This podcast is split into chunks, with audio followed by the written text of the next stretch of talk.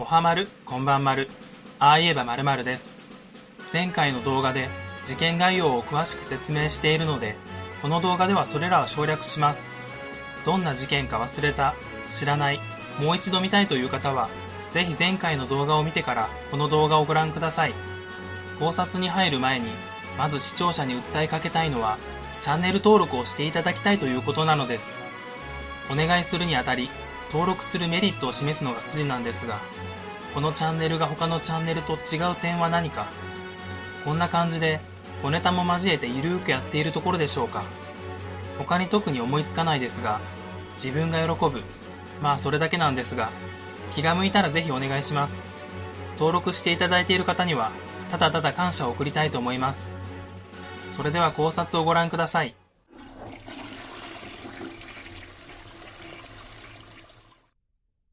K とタクシーの運転手である T の接点はない。あるのなら、当然警察は証言を信用しない。そう前回の動画でお伝えしましたが、もし仮に事件当日にタクシー運転手 T が K から石井家の場所とドアが開いていること、そしてお金の保管場所を聞いたとすればどうでしょうか。そして T が K のアリバイを証明することで、K も T に対して石井家の内情を話したことを言えなくなってしまった。T が逮捕されれば、自分も共犯者として逮捕されかねない。石井家に侵入する手引きをしてしまったのは事実な上、下手をすれば一番に疑われている自分が主犯にされてしまうかもしれない。しかし黙ってさえいれば、T は逮捕されないが、自分も捕まることはない。これならば、K が真相を知っているが、犯人ではないという構図が出来上がり、テレビでの時期が来れば真相を話しますという発言にも説得力が出てきます。ここからはタクシーの運転手が犯人だとすれば、どのようなやりとりがあったのかを考察していきます。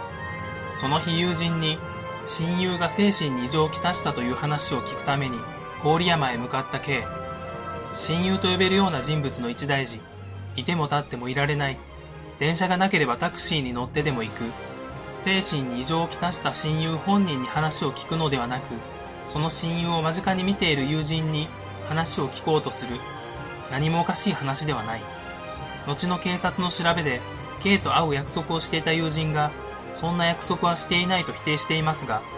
事件に巻き込まれることを恐れて、そういう発言をした可能性は十分に考えられます。そして、タクシー車内での K と T とのやりとりを考えてみます。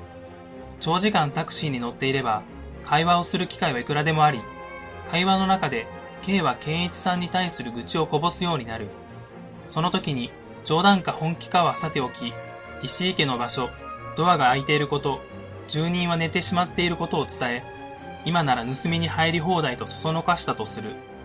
大抵の人なら真に受けず、流してしまうようなことですが、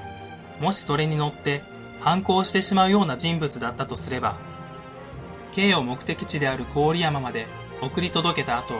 石井家に行き、恐る恐るドアに手をかける。すると K に言われた通り、ドアは開いており、侵入する覚悟を決める。家の中に住人以外の指紋は出なかったとあるが、タクシーの運転手なら常時白い手袋をしているので、それも納得がいく。2階へ上がり、今を物色中、トイレに起きてきた舞ちゃんと、図らずも遭遇してしまう。T はとっさに彼女の口を塞ぎ、舞ちゃんを抱えたまま2階の玄関から逃走。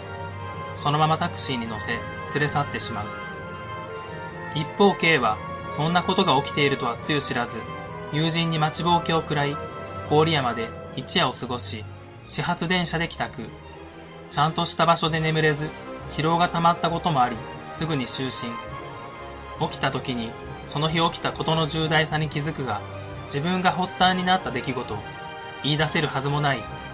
さらにタクシーの運転手 T が、自分のアリバイを証明する形になってしまったため、ますます言い出せなくなってしまった。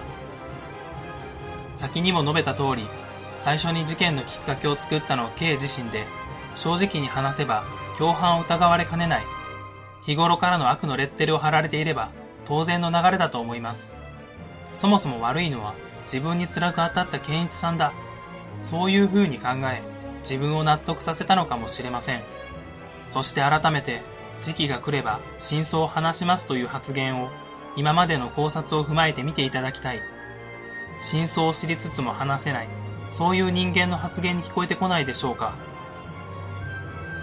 ここまでがタクシーの運転手犯人説の考察になります。